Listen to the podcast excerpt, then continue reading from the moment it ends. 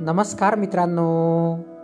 मित्रांनो मी मंगेश कुमार अंबिलवादे तुम्हा सर्वांचं वाचन कट्ट्यामध्ये मनपूर्वक हार्दिक स्वागत करतो.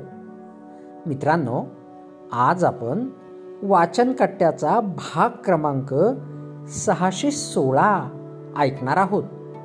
आज वाचन कट्ट्याच्या माध्यमातून विचारधन आपण ऐकणार आहोत. चला तर मग सुरुवात करूया. एक सावकार आपल्या कुत्र्यासोबत होडीतून नदी पार करीत होता.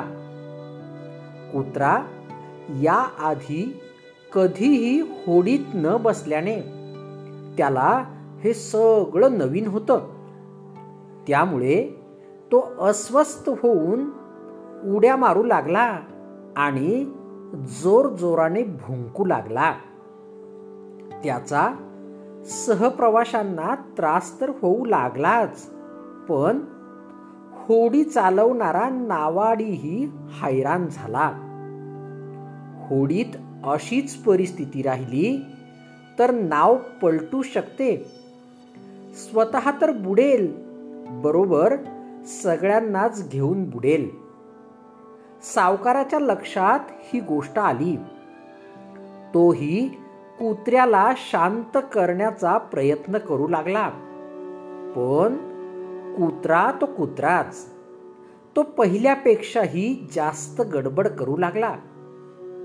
हे पाहून एक हुशार प्रवासी पुढे आला आणि नम्रपणे सावकाराला म्हणाला महाराज मला जर परवानगी दिली तर मी या कुत्र्याला गरीब मांजर बनवतो.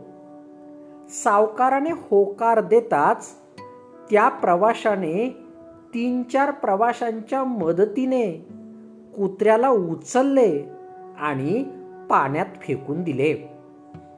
कुत्र्याच्या नाकातोंडात पाणी शिरू लागले. श्वास घेणेही त्याला मुश्किल झाले. शेवटी जीवाच्या आकांताने नावेचा आधार घेऊन तो तरंगू लागला. आता त्याला नावेची गरज लक्षात आली. थोड्या वेळाने त्याला ओढून पुन्हा नावेवर घेतले गेले.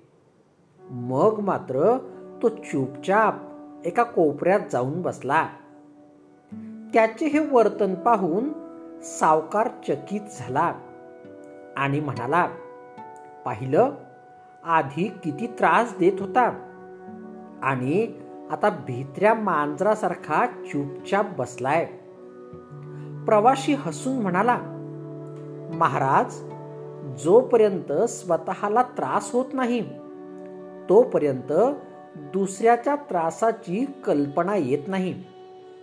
जेव्हा त्याला पाण्यात फेकले तेव्हा त्याला स्वतःच्या जीवाची काळजी आणि नावेची गरज लक्षात आली. तात्पर्य जोपर्यंत अंगात रग आहे तोपर्यंत माणूस असाच वागतो. मित्रांनो विचारधन या ठिकाणी संपले. तुम्हाला विचारधन आवडले असेल तर तुमच्या परिचितांपर्यंत नक्कीच पोचवा.